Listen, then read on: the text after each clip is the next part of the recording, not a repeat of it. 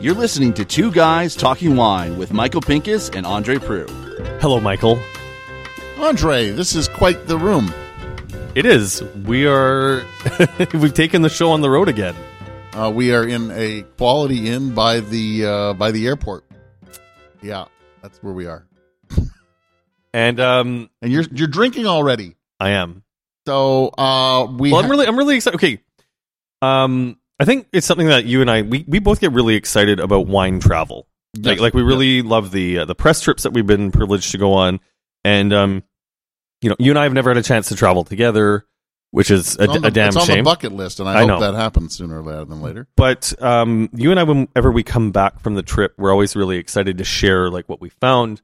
Uh, I mean, you and, and I... And who we found. Well, and, that's, and you and I, we talk a lot of crap uh, about each other, about wine travel, but and, and this is a piece of advice. We've said it on the podcast a few times, and I cannot emphasize this enough because a number of people I talk to that have experienced this knows that it's true. First off, wine always tastes better in the presence of the winemaker. Does. Yep. And we're about to taste with a winemaker, so this wine should taste pretty damn good. Yep. But secondly, when you travel, if you buy a bottle of wine to bring home with you, you need to enjoy it. I think your exact words were this, and I still don't know how it works, but it works. You need to enjoy the wine twice as much as you think you're enjoying it.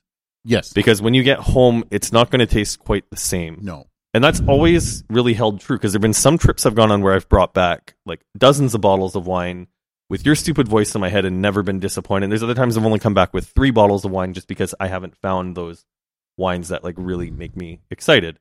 The winemaker we have in front of us is one of these people that when you came back, you were just like, I tasted all these wines in the Loire. And what they're looking for Cabernet Franc, so go back and listen to the Cabernet Franc episode, which just dropped on November fourteenth. And um, you were just, you were like, man, I tasted these wines and he's coming to Toronto. Yes. And we've got to get him on the podcast. Correct. And uh, I was I was thrilled to taste his wines. Uh, we were in uh, Bourgueil. We were at, uh, we did a tasting first and then we uh, we sat down to lunch. And uh, I was so excited to uh, to ta- to have his wines. And, and I was so, I so loved his wines that uh, I sat next to him at lunch too. So uh, this is a, this is like the third time I've sat next to him. Uh, this is uh, Xavier Amirault, yep. uh, from Bourgueil, mm-hmm. and uh, he is here. To, did I do it all right, Andre? Was the French good enough? Mais son accent, c'est pas mal. C'est très bien. Merci beaucoup. Yeah. Um, so, uh, Xavier, uh, tell us a little bit about your winery, and then we'll dive right into what we are tasting now, which is not from your winery. Okay. Wow. Uh, thank you so much for inviting me here. I'm so glad to meet you again here, Michael. It was thank a you. pleasure. I appreciate it. Well, my winery is uh, located in Saint Nicolas de Bourgueil, which is a tiny town, village, I will say. It's, uh, mm, you know, one thousand people living there. Uh, it used to be a Bourgueil big area before Revolution, and uh, this village is pretty young. It has less than two hundred years old. Uh, it was created just after um, the, Re- the French Revolution. And uh, the Clos des Quarterons uh, uh, is uh, uh, downtown the village. Uh, it was it used to be the the the first uh, city hall and, and school. And my grand grandpa from sixth generation uh, took it over uh, early uh, eighteen hundred. I think it was uh, eighteen thirty-three. And uh, since then, I'm the sixth generation of of winemaker. Um, we do uh, we are producing Cabernet Franc. Obviously, and but uh, not only, uh, we have thirty-six hectares, which is an average size of a winery for Loire Valley. But next door village moved to Anjou, which is the other province, three, oh. three kilometers away. And thanks to that, uh, my grand-grandma, Armantine, uh, three generations ago, uh, uh, brought the white side, the Chenin Blanc, to our winery. Oh, okay. This is why we do also some Chenin Blanc, uh, Anjou, and uh, uh, some Cremant de Loire and uh, Pétillant Naturel as well. But the main uh, varietals we are producing for eighty percent is Cab Franc. Uh, the, the, the total estate is uh, organic, certified since more than twelve years, and biodynamic Demeter certified as well. Uh, we are uh, close to twenty people full-time working the vineyard and the winery and everywhere. So it's uh, this uh, type of farming asks for lots of uh, man and especially women power, because we have more women than men in our winery. Hmm. And not only in the office, you know, uh, at the vineyard. And uh, my, my cellar master is a, is a Spanish girl, Ana. Okay. And uh, th- so we have a great team. And, um, you know, well, maybe we're going to talk a little bit later on, but uh, I think... Oh, we'll before, have a bunch of questions. We have all kinds of questions, yeah, but, but first we're going to... So we, hit, we, hit, we hit you with a curveball to start off. Yes, so we what we did was um, I talked to Andre uh, this morning, and I said, I'm bringing a current uh, bottle of uh, Cabernet Franc. And I said, I was planning on bringing a bottle of Cabernet Franc, too. And uh, it turns out Andre, the man who does not like older wine, has brought an older Cabernet Franc along with him. So we'll we'll start with the Ontario older version of Cabernet Franc. It's a two thousand eleven.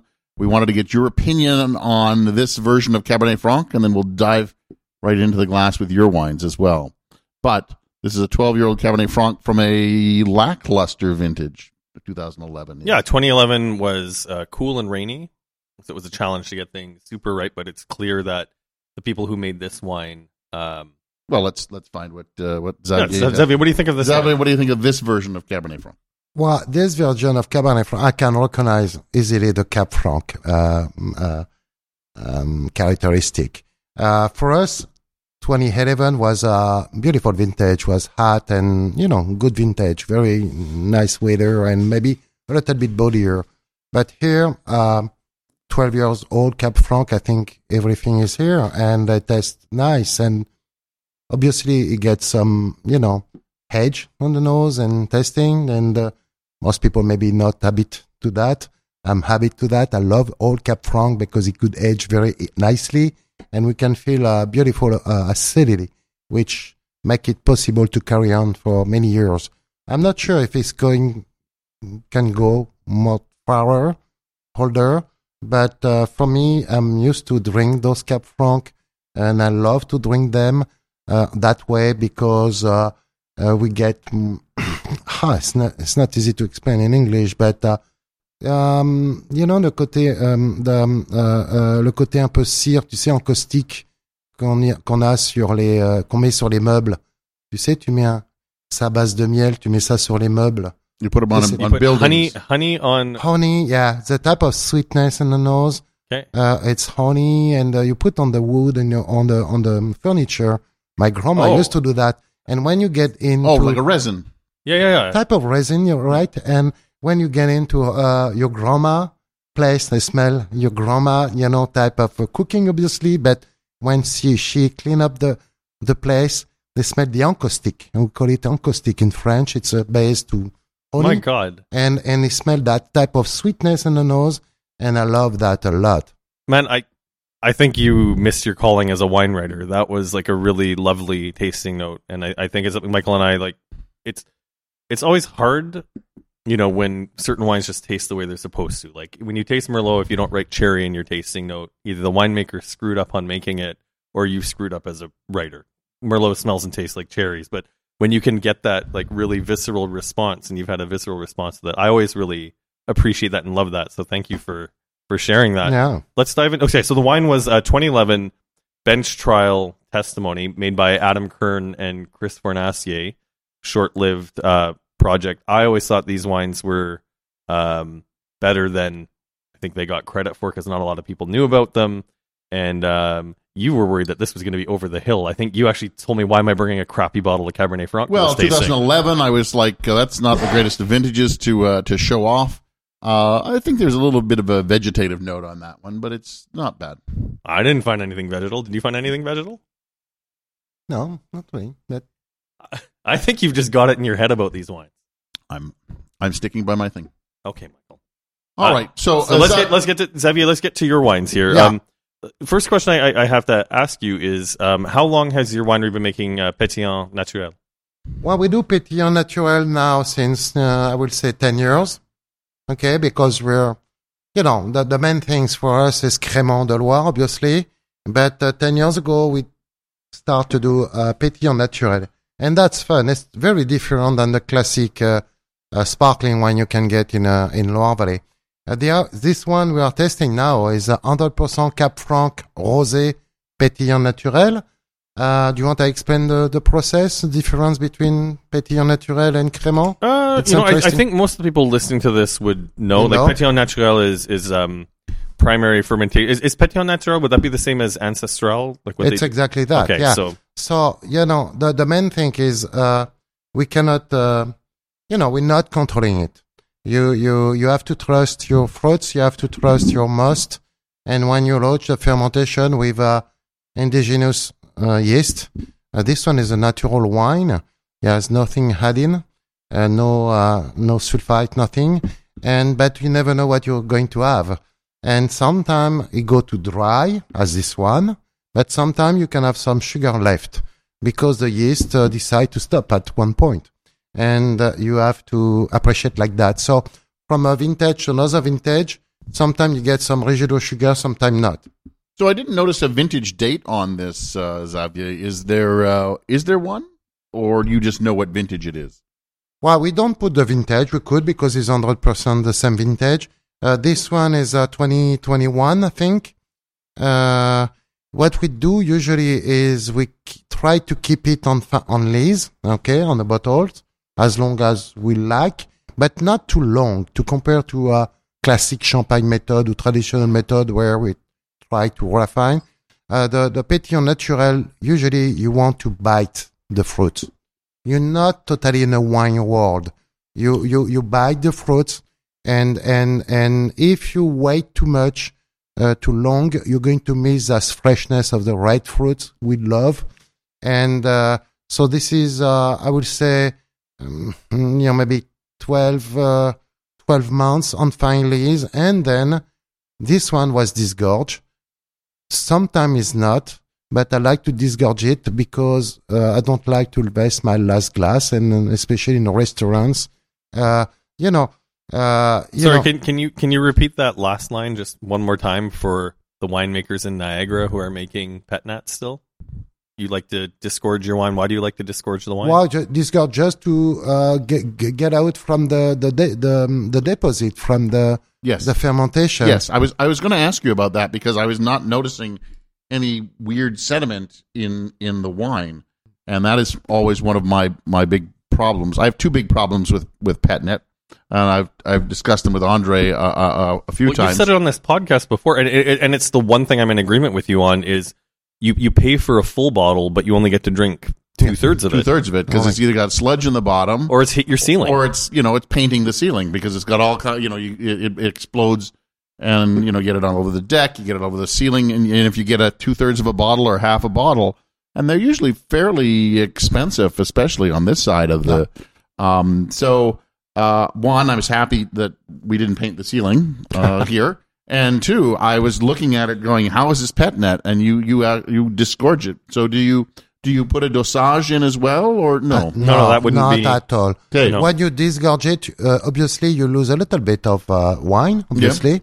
And we refill it with another bottle just and put the, ca- the cork okay. back. But not the cork, uh, the cap. Okay. We keep the cap and uh, no sulfite, nothing at all. And and then after a couple of months after...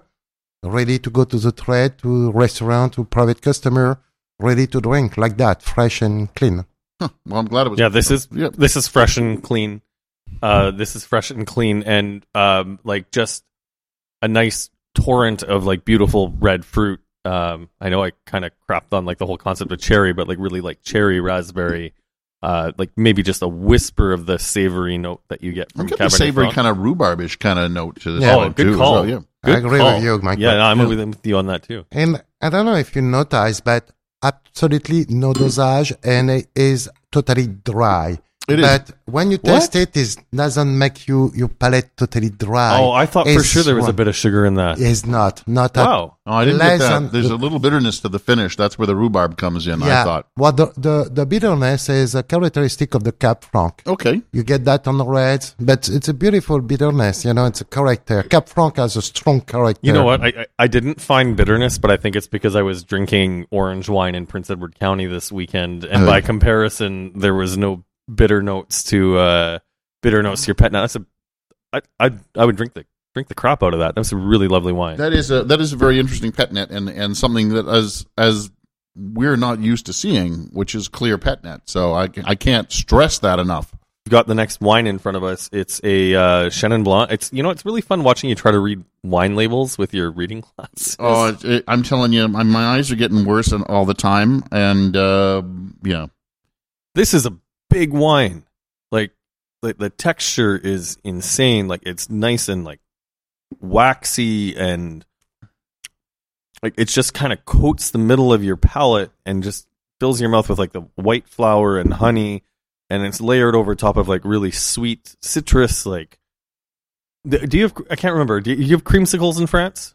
Excuse me. Can you repeat? Creamsicle. Creamsicle. It's a it's a po- it's a popsicle, like a like a frozen orange juice. Yeah. With like ice cream in the middle. Du, du vanille. So oh yeah. No. The I'm vanilla not ice sure. cream. Yeah, he's looking at you like you're. This this is like a, this is like a liquid creamsicle. Okay. Okay. It's it's a good thing. It's a good thing. Okay. Oh my God. Good. Thank you. Yeah, I'm all worried. Yeah. Wow. Uh, it's a twenty-two, uh, twenty, twenty twenty-two vintage, which uh, was a global warming type of vintage. So we get a little bit body than usual, but the good thing is we have also the acidity up. And enough acidity to keep it balanced and fresh. So altogether, uh, you know, obviously it has a good body. Is uh, we can recognize the Chenin Blanc. It's one hundred percent Chenin Blanc. That fresh white flower aroma. And when you take in your palate, it's you don't have on this vintage uh, the the green apple as we have usually. It goes straight to more pear and peach. You know. Yep. More mature fruits, uh, well-ripe fruits, and uh, it's really enjoyable. Uh, again, uh, this uh, this wine has no sugar residual at all, but because is uh, uh, we we hedge it on the fingers, it gets some uh, body, some fat from the fingers aging on in a concrete vat, and this wine is a uh, uh, organic, biodynamic, and also. Uh, Vin Méthode Nature. That means uh, the new uh, the new certification can uh, explain to the customer is uh, made with uh, organic wine, certified and handpicked, uh, crushed uh, with a certain uh, pressure on it, and we don't add in it in uh, no sulfite at all in the process. No filtration. Also, that means. That means no filtration in the wine to keep the wine very bright and clear. That means it's important to be patient, to rack it every you know every month to just clean uh, to to have a clear wine. So that is how this made this wine. It's very um, so so okay. One thing that you just said, I just want to clarify: yeah. Is there actually a designation for vin de nature, yeah. and is it set by the the The, the A O C, and there are rules you have to follow, or like how are you organized? Because that's always been an issue that I have is we have natural wine bars in Toronto, yeah. and you know it's it's basically at the discretion of the sommelier. It's at the discretion of the agent where they say, "Oh, this is a natural wine." Like mm. I don't think there's a set rules for it. And you're telling me, are there set rules, and who made the rules? Well, now now it's done since t- the vintage of twenty nineteen. Uh, Uh, fifteen uh, winery, fifteen, fifty winemakers.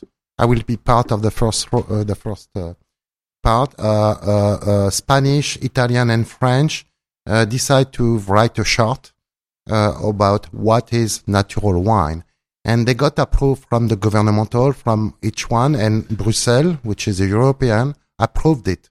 We got the, obviously the A O C system approved it. The process.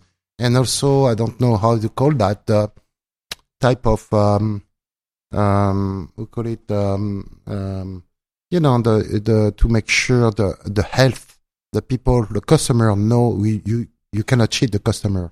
The, the special uh, organi- um, uh, administration we have on each country, uh, les fraudes, you know, if you gotcha. Advertise for something and it's wrong, you can get, you know, uh, punished I mean, I've for seen, that, but- and and. And the, the good thing about that, so today, the only uh, um, certification of natural wine is Vin Méthode Nature, this one, recognized in all Europe, and now is recognized in Canada, in the U S as well. the Food and Drug Administration recognized this uh, um, this uh, certification. I'm pretty sure that uh, uh, Ontario winemakers can use that if it, if he, he respect the chart, he can use that uh, certification, and that came up in twenty nineteen because, as you said, uh, most of most of the we got good and bad experience. Yeah, uh, people said, "Oh, that's my natural wine," but the natural wine definition for some were different from no, no, other, very, very different, and sometimes people forgot to say about not very good things about natural wine, how it's made. This charter is clear. You can you go online, okay? He said the wine has to be at minimum organic. Biodynamic is better, but at minimum organic. It has to be handpicked, okay? Nothing, no chemical, no chemical adding, so indigenous uh, yeast, no sulfite, no filtration, no Uh, physical action on it. Uh, um, that's it. So you you know the winemakers have beautiful grapes, healthy grapes, and it's here to bring into the wine without nothing else, no physical, no chemical. It's you know the dream. Can we do that every year? I don't know. So far, since twenty nineteen, we did it up to twenty twenty-three. Four years on a row, we did it. But maybe next year it's going to be a complicated vintage, maybe as a twenty eleven in a, Listen, Ontario. But, I lo- but I lo- here, here's my favorite thing about what you're saying, though, as a winemaker, is like maybe not every year, depending on the on the vintage. I think that's the most important thing about winemaking. I think the goal for most great winemakers is to do as little as possible to get a high-quality product to the bottle. But at the same time, you have to think about your customers. And if you have a year where it rains nonstop from July until September, you need to think about the twenty people who are working for you, whether your crop yields are going to yeah. make it, and whether you're going to have a good product to put so in the bottle. In, so. in, a, in a case like that, what would you do? Would you just wow. let it go or the drop rules, it? Oh, good question. Yeah, believe me, the rules of Vin Méthode Nature is very strict.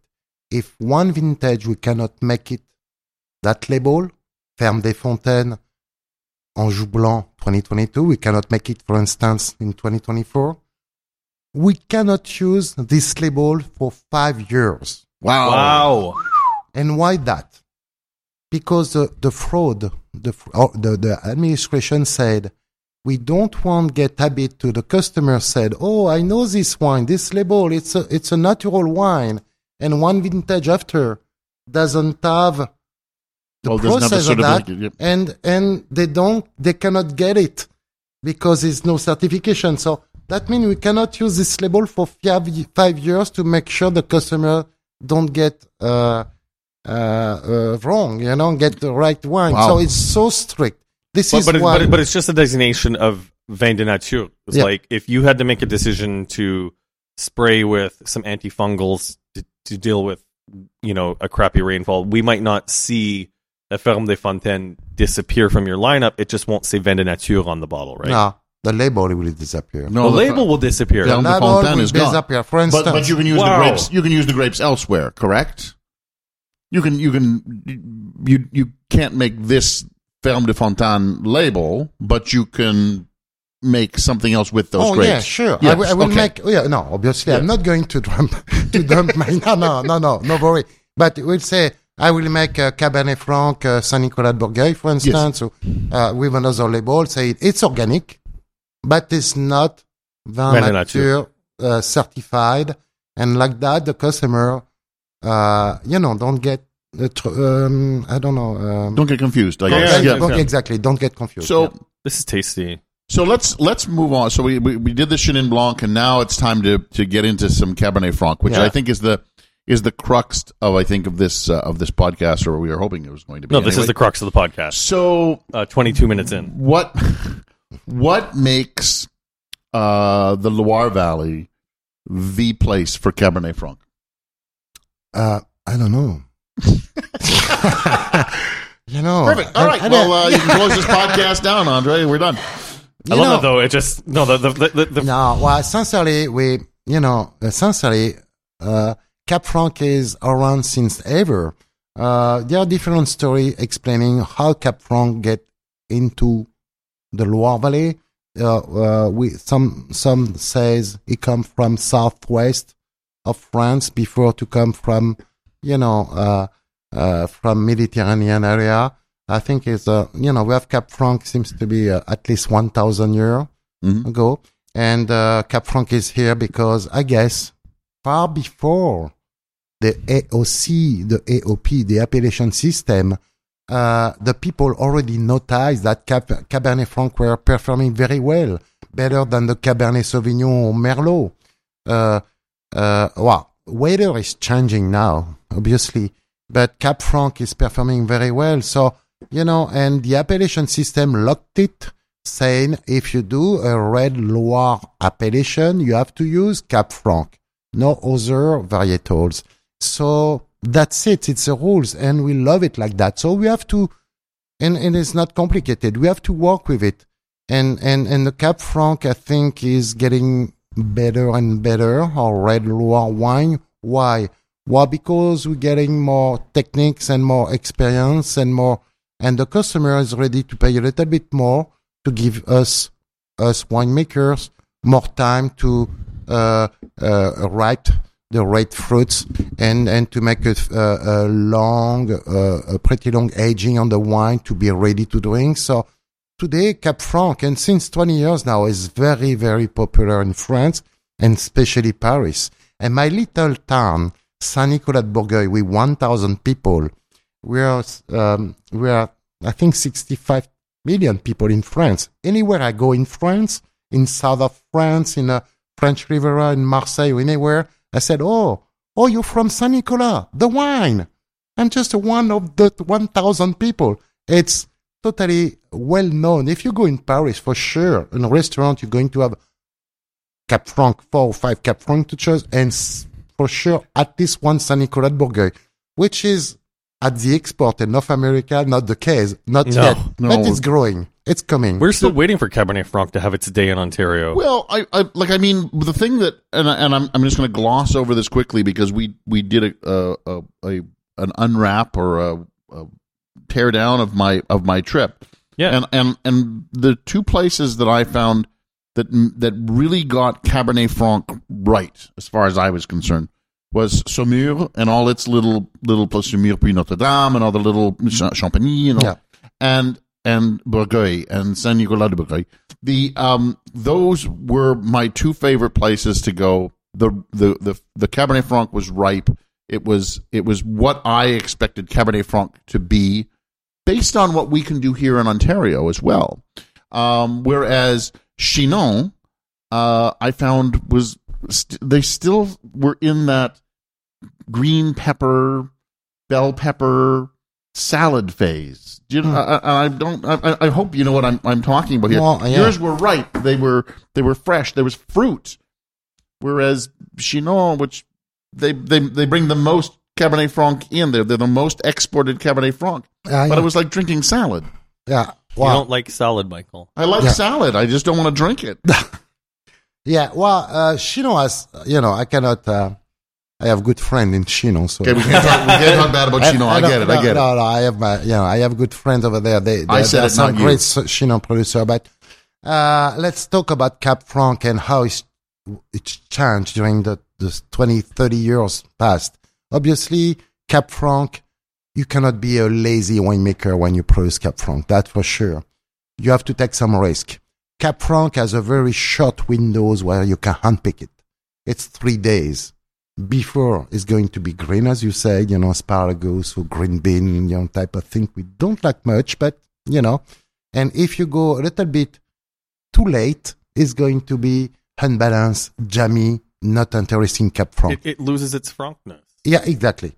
So the pyrazine, that molecule you are talking about, making the testing that green things, when you take, when you grab it on the right time, when it's well ripe, these green things become spice, become licorice, become eucalyptus, mint. Uh, you get some tobacco, English tobacco, sweet tobacco. All those type of things are much better and appealing for the palate and for the worldwide people. So That's challenge for two things. Uh, first of all, because uh, export markets are getting very important, because customer wants really to put a little bit more money and less drink less but better wine, and give us all the winemaker more means to do right things. And the second thing is because we have a climate change, and I don't want to say the good things, but so far uh, it's changing, but it's, it's good for Cab Franc.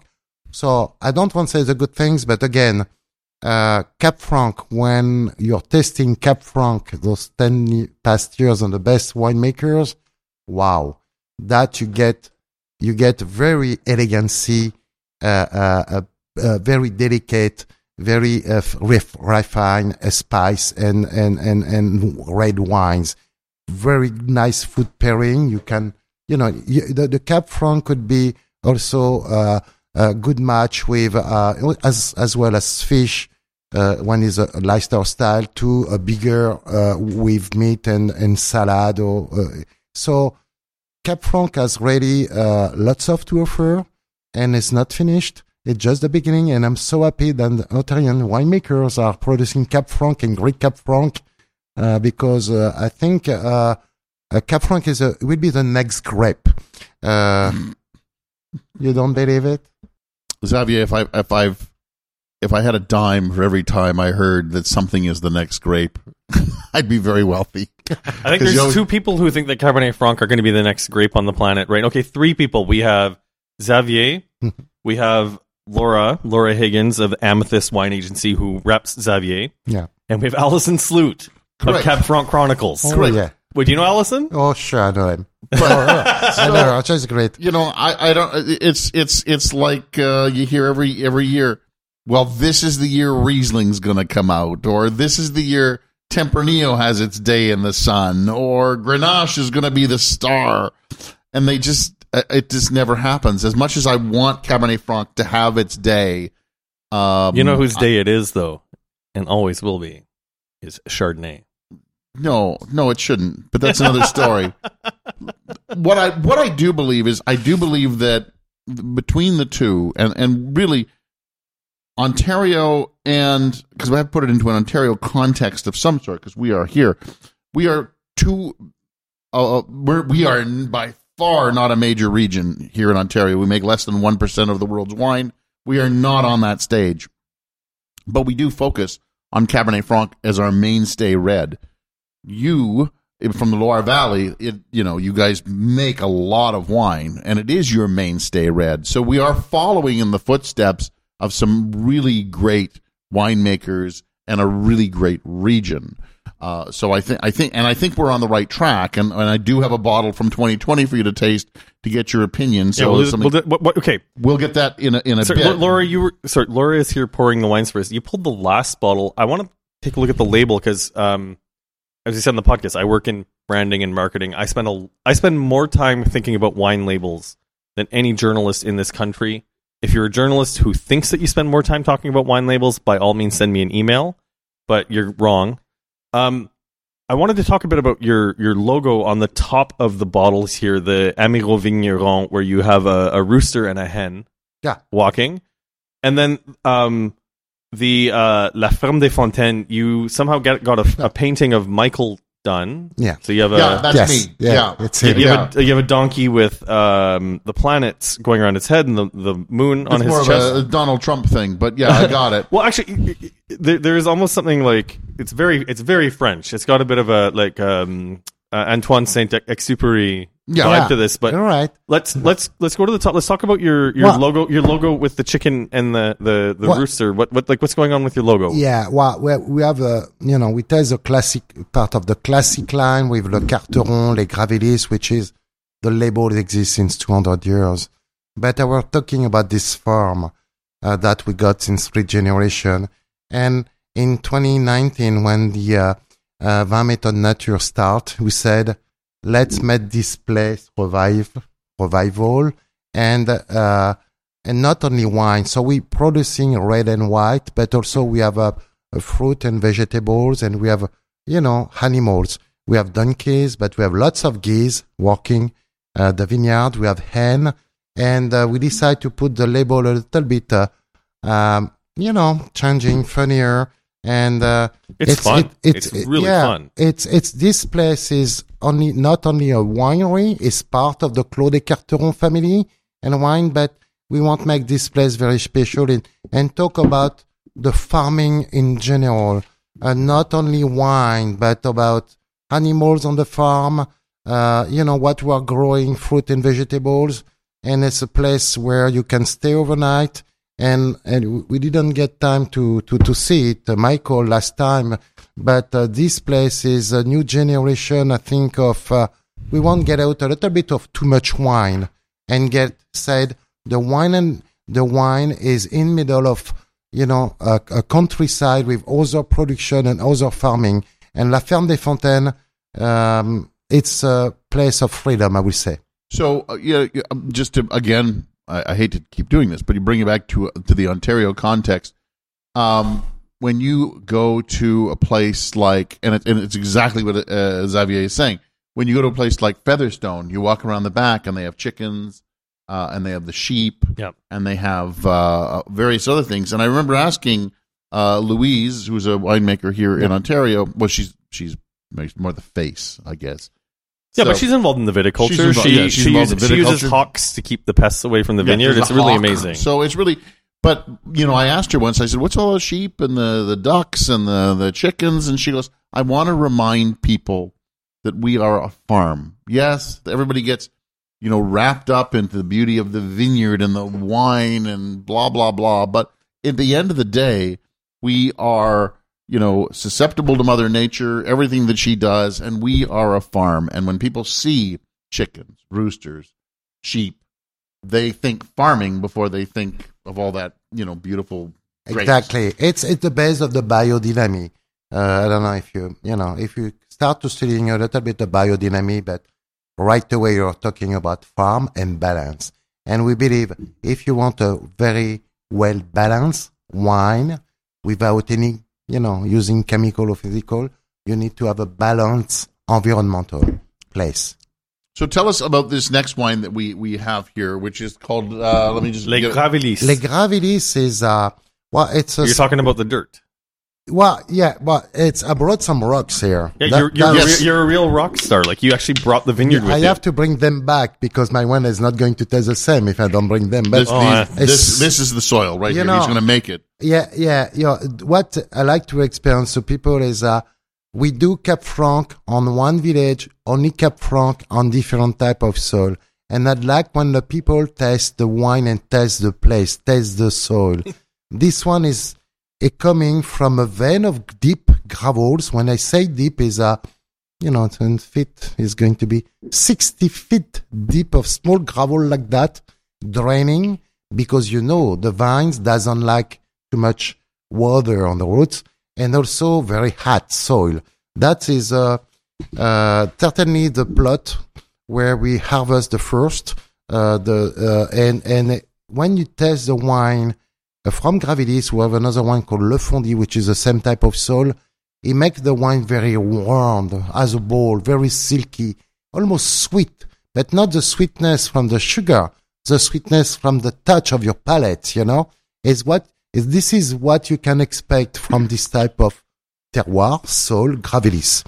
And obviously to get that, uh, we, we, we have a classic uh, fermentation, uh, a maceration of two or three weeks.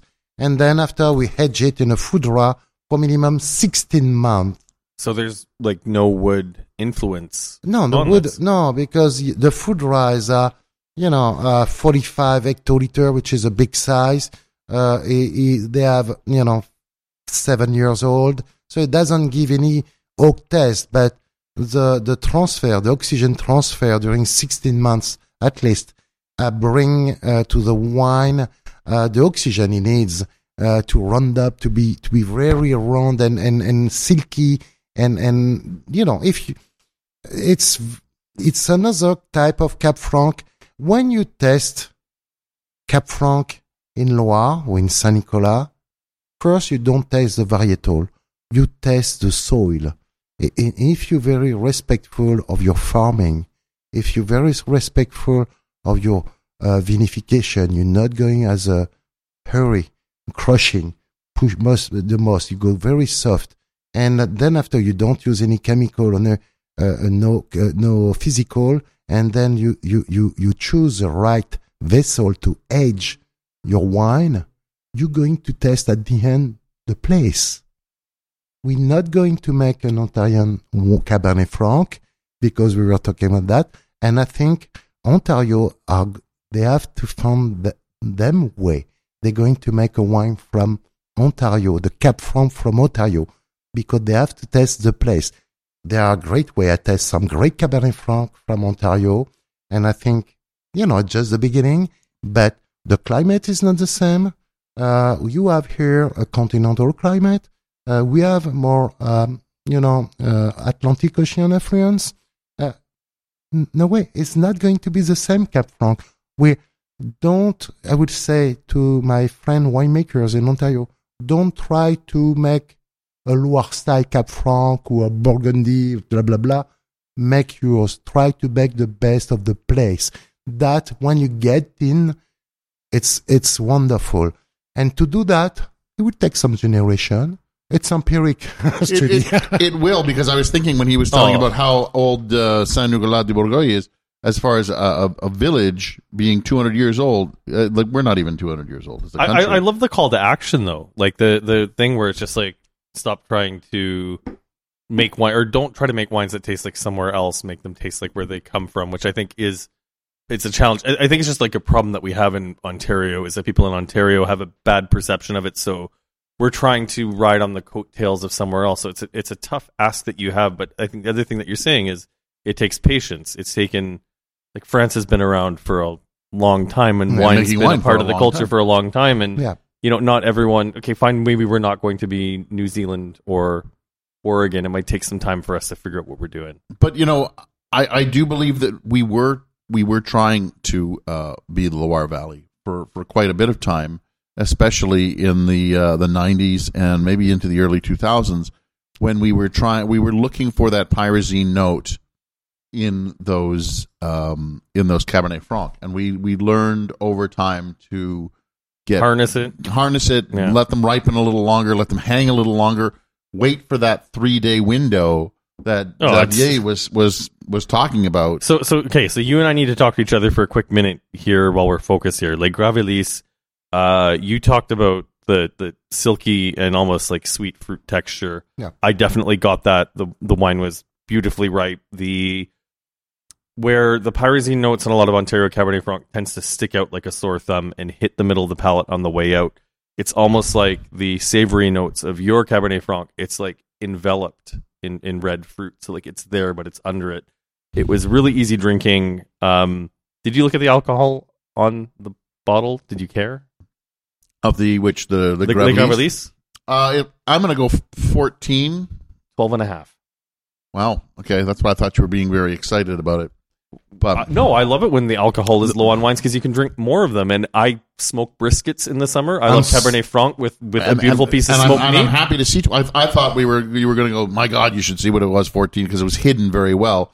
So I'm glad to see that no, it was that it was twelve. You know, must uh, you know, alcohol is is a, a big issue in the world today in a wine. Uh, most of my colleagues, especially in the south of France, in the southern hemisphere, want to stay away from you know fourteen, fifteen, sixteen sometime. And try. In Loire Valley, we're still okay. Uh, obviously, here, my, some of my colleagues get some higher alcohol content, but when you keep year-round natural grass in your uh, vineyard you, and, and you have a very high canopy, your alcohol doesn't go high. My next, for instance, if I have a colleague, uh, growers next to me with a short canopy, and a more heavy uh, uh, uh, production on this vineyard, he will get, for sure, one degree more. But by the winemaking process, to not looking for to load your vines with lots of fruits and to have a high canopy and full grass under your vines, your alcohol is just perfectly balanced. And, you know, it's... Uh, It's what we're looking for. The people looking for more and more freshness And as you said, you know, you can drink more, and uh, and it's not warm up your palate. It just uh, uh, carry on. The acidity is the most important, I think, uh, element in a wine to carry on aftertaste, a long aftertaste, to help to the food pairing and to help aging your wine. Non-alcohol, especially not for us. We believe we are forty-seven degrees north. Hey, Ontario. That's, that's it's, five it's degrees high. north of uh, of uh, Lake Erie North Shore, North forty-two. Yeah, yeah, we are higher to the pole, that, closer to the pole than you. Yeah. Yeah. What, uh, what's to, uh, Toronto? It's not forty-seven. It's no, forty, it's like forty-three. forty-three, yeah. Exactly.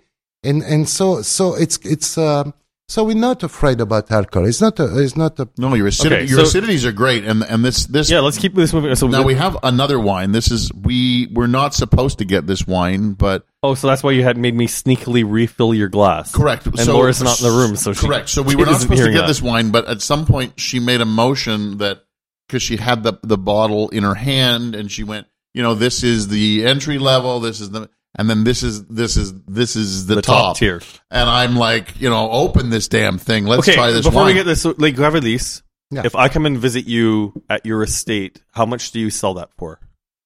And uh, for the public price? Yeah, the public yeah. price. If I come as a tourist to visit you, oh, it's going to be. Uh, I'm not sure. You never ask the winemaker how much a, uh, yeah, a bottle I'm is. Not, I they would, never know. I would say somewhere around uh, sixteen or seventeen the, euro, euro, euro. Yeah. yeah, there's somebody at the winery going, Xavier, no, it's not even close to that. So, you know, just. Can Le Vau, Le Vau Renou. Le Vau, so, so we, we're drinking Le Vau Renou. We have Le Vau Renou. So, Vau is veal. That's. Vau is. Yeah, no. No, no, no, not no, in this case. Vau, Vau, uh, veal is V, V E A U. La, okay. In this case, yeah. is V, V A U. Vau means, it's an old French talking, it means a small valley. Small valley. You know, uh, well, you know the Loire Valley, obviously, go east to west, and you have some smaller valley going no, up north to uh, south to north, but by chance, this valley is closed up north. It's not totally uh, open, and, and, and the cold wind uh, from the north cannot get in. So it, we get there uh, a unique uh, climate, a microclimate, and is on the hill, is where we have the cave. Uh, you know, that's the picture, Michael. You know this. We're gonna, place. Yeah, yeah, we're, so we're, we're, we're seeing a photo picture. of uh, we're seeing a photo of uh, the cave the where the wines are made. Yeah, right. yeah. And and uh, and uh, to compare to the, the, the previous one, which is on the terrace, it's five hundred meters away up uh, to the to the hill. And here, no more gravels, but we are ta- talking about limestone, pure limestone, just above the cave, and. Uh, Uh, uh, on top of the hill, just below the forest, we get uh, green clay and silex. And those two type of soil is maybe one hundred yards away apart, but the wine, the, the handpicked time is not the same. It's, you have somewhere around seven days. So we cannot wait from each other to, each other to, to, to handpick them and to make the vinification of the clay and the limestone.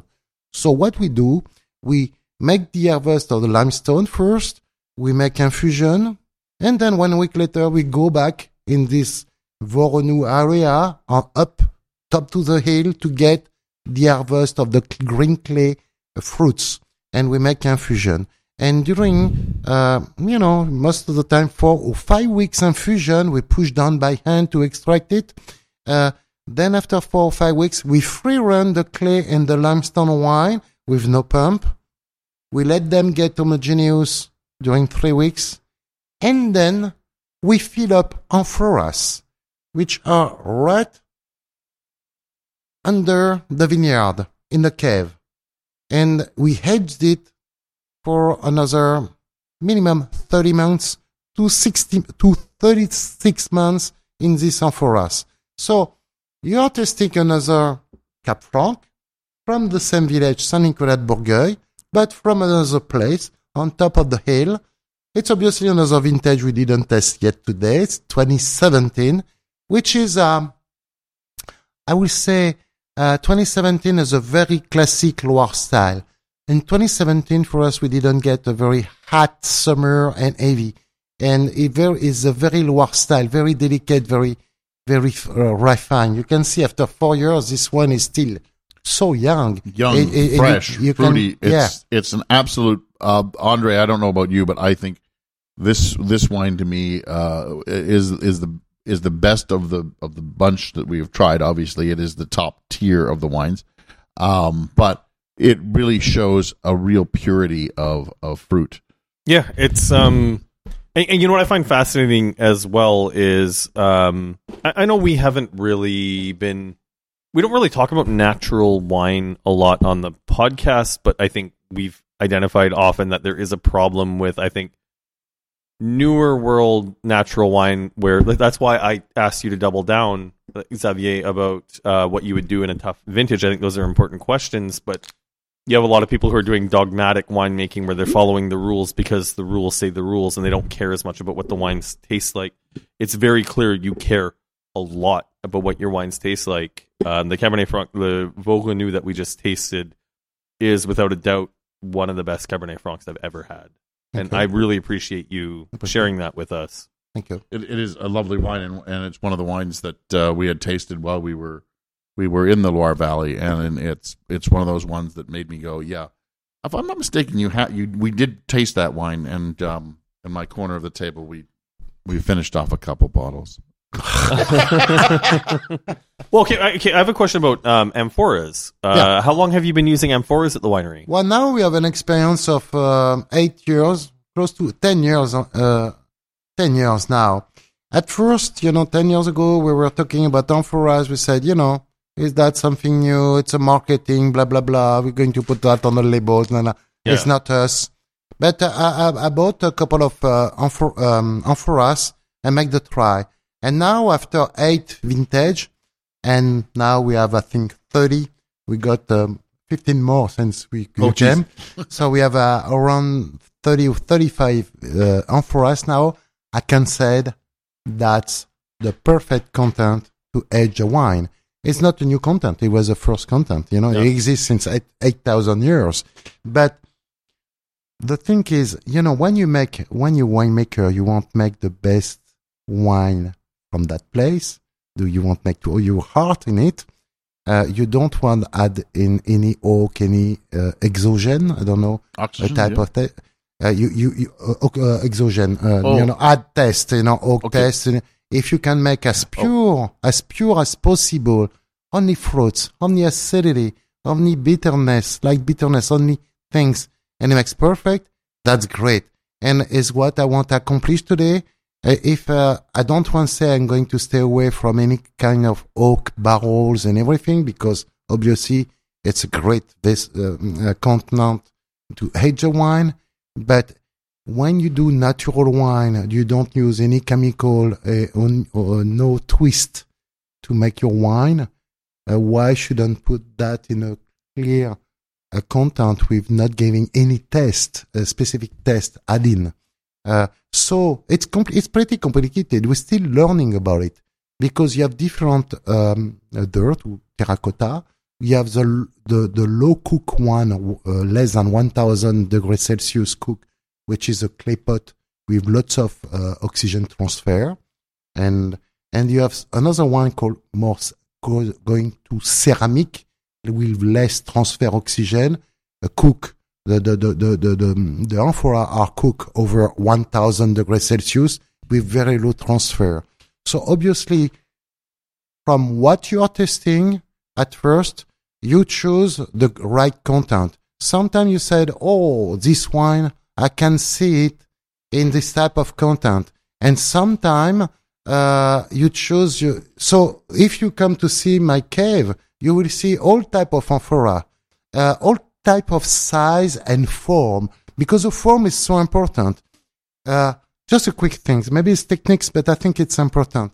If your amphora is totally round as a ball, you know, the water pressure is going to make a pressure on your liquid in a wine, and it's going to make your wine in movement, and you're going to have a natural batonnage.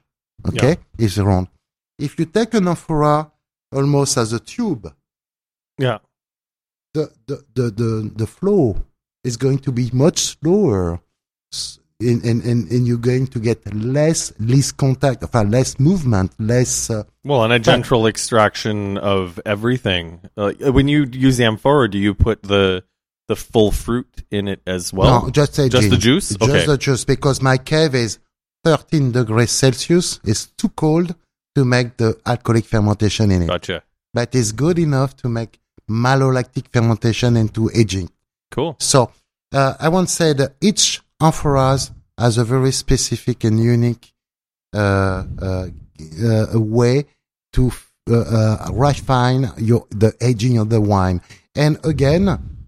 it's natural, and, and you cannot, from an amphora to another one, you have to learn from that. It's empiric.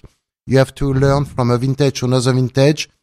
Every year, we do forty-five single cuvées of Cabernet Franc Saint Nicolas at first, plot by plot. And after eighteen months, we're going to finish with only eight.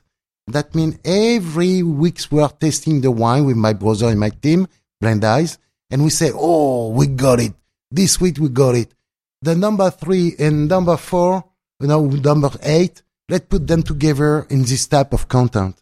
And let's, and every year the itinerary is different. We, you, you see what I mean? You, you do by feeling. You do by people around the table testing with you. And uh, each content is so different.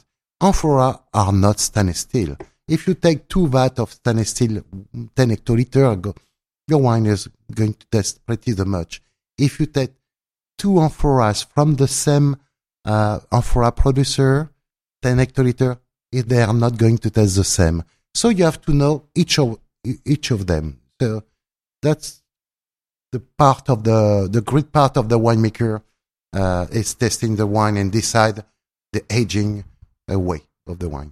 If someone had told me in January of twenty twenty-three that some of my favorite wines of this year we're going to be from a natural winemaker that Michael Pincus was going to introduce me to, I would have lost a bet. Because it's actually something Michael and I have said on the podcast many times. It's one of the problems with the natural wine movement, like I said, is dogmatic winemaking, is that there's a lot of snake oil salesmen who are happy to sell faulted wines and say it's part of the process, where um, I think you might be my new favorite winemaker from the Loire, because the other winemaker I fell in love with were Catherine and Pierre Breton. Mm. And I did not know that they were natural winemakers because the wines were good. I have Nuit d'Ivresse. I keep that in my house at all times. I have magnums of it in my house because I like to have it on hand because it's a delicious wine. What you've presented to us today are delicious wines.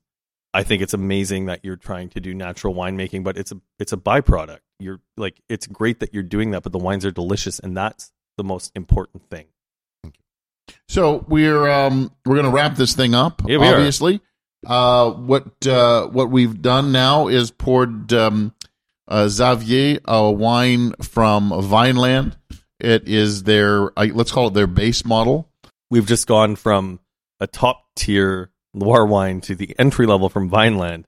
It's holding up really well. I, I think well. It's holding up, but I want to hear what uh, Xavier has yeah, to Xavier, say. Xavier, what do you think? And uh, the other thing I, I, I do want to say while Xavier is tasting this wine is that uh, it's not every day, Andre, that in, in twenty twenty-three you get invited back to a man's cave. I'm just saying. It just doesn't happen very often. So uh, Xavier has invited us very nicely back to his cave. He's not pulling us by the hair, so I'm very no, happy I'll, about that. I'll be there. I'll be so, there. So, Xavier, this is uh, from the twenty twenty vintage, which is you know, one of the better vintages that Ontario has seen. Um, obviously, under screw cap, which I don't know how much uh, Loire Valley goes under screw cap these days. Um, oh, you are you are you're like you're you're not just like shaking your head like you don't like screw caps. It's not I'm not like screw cap, but why using screw cap when you have a good cork? I understand early two thousand when the when the cork uh, industry was uh, asking too much to the to the cork uh, cork, uh, uh, but in in the, the cork was so bad, and, and New Zealand and give the way to all the wine industry to go to screw cap. But today I think the the the the oak the the cork industry is very careful about the forest of oak, and we got a great cork. So when uh, every day you're working in your vineyard, making as uh, clean as possible, as healthy your vineyard and your soil, and you make your winemaking as not using anything, you want to keep natural up to the end. And cork today, it costs most, maybe it's more money, a good cork, but you know, you don't care. You want your wine taste good five, ten years, fifteen years ago. On the road. I I'm gonna I'm gonna defend Brian Schmidt a little bit here. He did not I, I know he, he came to Screwcap kind of kicking and screaming a little bit. I know he wasn't that thrilled about doing it, but he realized that that that this wine uh, required I, I like the, I like, the, I like the opinions on it. So uh, it's a battle I have even with my little wine company. Like I like I like Screwcaps for the cost and the consistency that yeah. I know every bottle of When Pigs Fly Rosé I sell, because it's a wine I want drunk young, sure, will be of a consistent quality. I know Adam Adam has started his own Kerning company. That's the winemaker who made the wonderful testimony that we tasted. He spends a lot of money on good corks mm. for his project there, and I don't know if the A D X wine company is ever going to spend a lot of money on corks, because we, we're trying to keep our costs down. It's expensive to buy good corks. So now, well, so I do I do want to find out what Xavier thinks. Cork, screw cap, don't Don't look over here. No, look that, back into the glass. Yeah, let's talk yeah. about the wine. Let's what, talk about the wine. You, what did you think about this um, Cabernet Franc? Well, uh, twenty twenty, you said it's a good vintage. It's a good vintage. Well, hot, hot, dry, dry, but enough balance horrible, to hold horrible acidity. Horrible for human beings, good for good. Okay. For, but but well, we, had, we had we had cool nights, which we don't usually have in hot summers. So I'm not, there I'm should not, be okay. some acid. I'm not okay. talk, I don't want to talk him in or out okay, of this wine. I want, I want to hear what he says. It seems to be the same than we got in twenty twenty in Loire Valley, in French in general. It's a great, it's a good vintage. Is in Loire Valley, and I'm not sure here, but I didn't taste many vintages from this same cuvée, but I will say it's a little bit, this type of vintage are a little bit demonstrating, because you get a little bit more sun yes. and uh, um, astral, as we say, more than what you got from the from the soil, from the earth. Yep. You know? So I love this one. It's very well made. It's fresh. Screwcap is fine with me. Don't don't don't get me wrong. if you if you're going to test it in the next uh, two or three years, that's perfect. Obviously, I don't think Screwcap it would be great if this wine is meant to be uh, drank in five years. But uh this Cab Franc, you can, when I smell it, I got the Cab Franc. Nothing wrong. It's not the Cab Franc from Loire, I'm sure. I'm, you, you don't mess up, but it's different. Keep going, making your own Cab Franc here with your own, you know, identity is what we love. Is what the customer wants. You want to be proud of your Cab Franc. Don't try to make it as we do, because we don't have the same climate again, but this one is excellent. And I will be very interesting to hide a bottle of twenty twenty, this Cab Franc, in the middle of a tasting of Loire Cab Franc twenty twenty, and say what's going to say my colleagues, winemakers, and, and I will be surprised. You that, that's a that, that's a pretty high compliment. That's a high compliment, yeah, Brian. I, I, you should be I very like happy. It. Yeah, no, you, you know, I really enjoy it. The only thing is, again, twenty twenty is a little bit demonstrative and crushed by sun. Correct. And hide a little bit the soul expression. That's, but to the sales point and commercial point, it's perfect. all, right, all right, so so Xavier, uh, last question before we wrap. Which Ontario Cabernet Franc did you like better? Oh no, the first one or the second one? Ah, oh, you're t- oh the the twenty eleven on, the, on oh, this the twenty twenty. One. twenty twenty. Yeah. Wow, it's a it's. Oh, don't tell me you're going to be a politician here. No, well, you know... I know where he's I, going. I prefer, I know. Uh, uh, you know, sincerely, but, you know, my, my, my point of view is... He has his hand not, on the testimony, by the way. It is a twenty twenty-one. The, the twenty eleven is, is uh, you know, it's, it's my grandma smelling. You know it's because it's he, it's he likes, he likes them a little bit green, and he likes them a little bit reedy, yeah. and he likes them yeah. a little weedy. Yeah. That's what he likes. He doesn't yeah. like that, that fruit. I could feel where he was going with I that. I like it too, but, you know, each each one at this time of the day. Tonight is like that. Let's talk tomorrow with another wine. it could be, it could be completely different. Do you know what, uh, Xavier, I just, I'll just tell you, so... Uh, you know, it's it's it's it's weird. We we we poured this wine after your high end. This is this is this is really well. This is Brian's entry level fifteen dollar Cabernet Franc. Good so job. it's it's uh, it it you know standing next to your your high end. It was yeah. kind of an, uh, not a fair comparison to Brian, but I think no, it did hold up, and it was it was uh, it, but it was job. really so, good. So, so, so Michael, no, sixteen dollars. Sorry, it's fifteen ninety five now. I think. So oh, and the uh, the other one was how long? How much? Sixty dollars. So sixty euros or sixty dollars in Canada. So that uh, Le, Le Vau uh, Renou, Le Vau Renou, c'est soixante dollars. Xavier, um, I, thank you very, very much for the um, the inspiration. I think what you're saying to Ontario, telling us to do our own thing, is something that we really need to hear from people outside our borders, because it is a problem here that Ontarians don't drink Ontario wine. But we've had you say very nice things about two Cabernet Francs here, which yeah. I also think is important. So I, I hope you don't mind us springing that on you. Oh, no. Thank you very much for sharing your excellent wines. I'm looking forward to talking to Laura about putting an order together yeah. uh, and getting my hands on some of these, because, um, like, wow. And, and Michael, like, we haven't had a chance to travel together, but this is a real treat. So thank Laura, Xavier, Michael, thank you for putting this together. Uh, Xavier, it was a pleasure seeing you again, and uh, I hope we uh, uh, we we... Andre and I can get out to your caves, because you just don't get invited to everybody's cave every often. All right, so this is our first podcast of uh, twenty twenty-four. Happy New Year, Michael. Happy New Year, Xavier. Thank you. Happy New Year, Laura.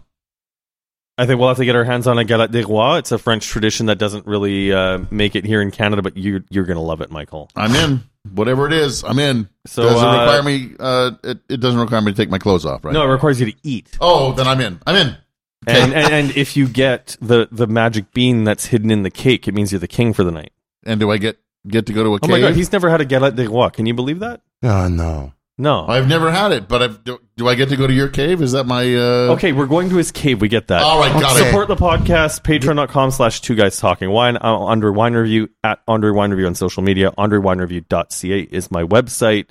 Um, our sponsorship with Valdoca is over, so we're looking for new sponsors. So by all means, if you have a few dollars, we're not expensive to sponsor, but uh, we appreciate the support that helps us keep things going. And I'm Michael Pincus of Michael Pincus Wine Review dot com. Again, a big thank you to Laura, a, an even bigger thank you to Xavier, who's traveled up just a little bit further. And um, I, uh, I am on social media as The Grape Guy. Andre, thank you for actually liking one of the winemakers I brought to town. I didn't actually have anything to do no, with it. No, this he was, just, this was he amazing. He just came on his own steam. Um, and good night. Thanks for listening. Please subscribe to Two Guys Talking Wine on iTunes. Two Guys Talking Wine is produced by Jim Ray, Adam Duran, and Ken Little.